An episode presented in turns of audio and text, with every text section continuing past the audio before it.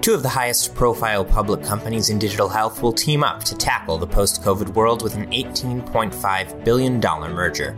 I'm Jonah Comstock, editor in chief at HIMSS Media, filling in for Jeff Lagasse, and this is Top Stories.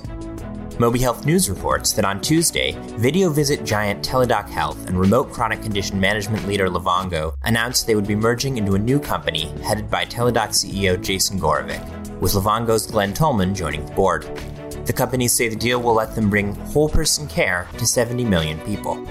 And the digital health IPO market continues to heat up, with online pharmacy platform GoodRx filing SEC documents for an offering that may not happen until early 2021, per a Reuters report. The week's other major telehealth development comes via an executive order from President Donald Trump.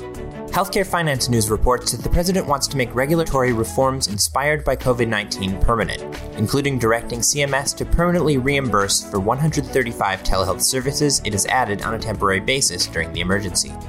CMS responded to the order with a request for public comment on these changes.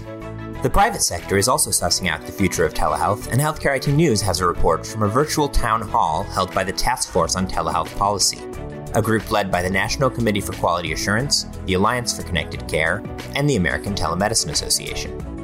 Town hall participants weighed in on the importance of tracking telehealth usage, supporting provider and patient engagement via asynchronous portals, allowing clinicians to prescribe controlled substances safely via virtual care, and ensuring organizations have adequate telehealth infrastructure in place.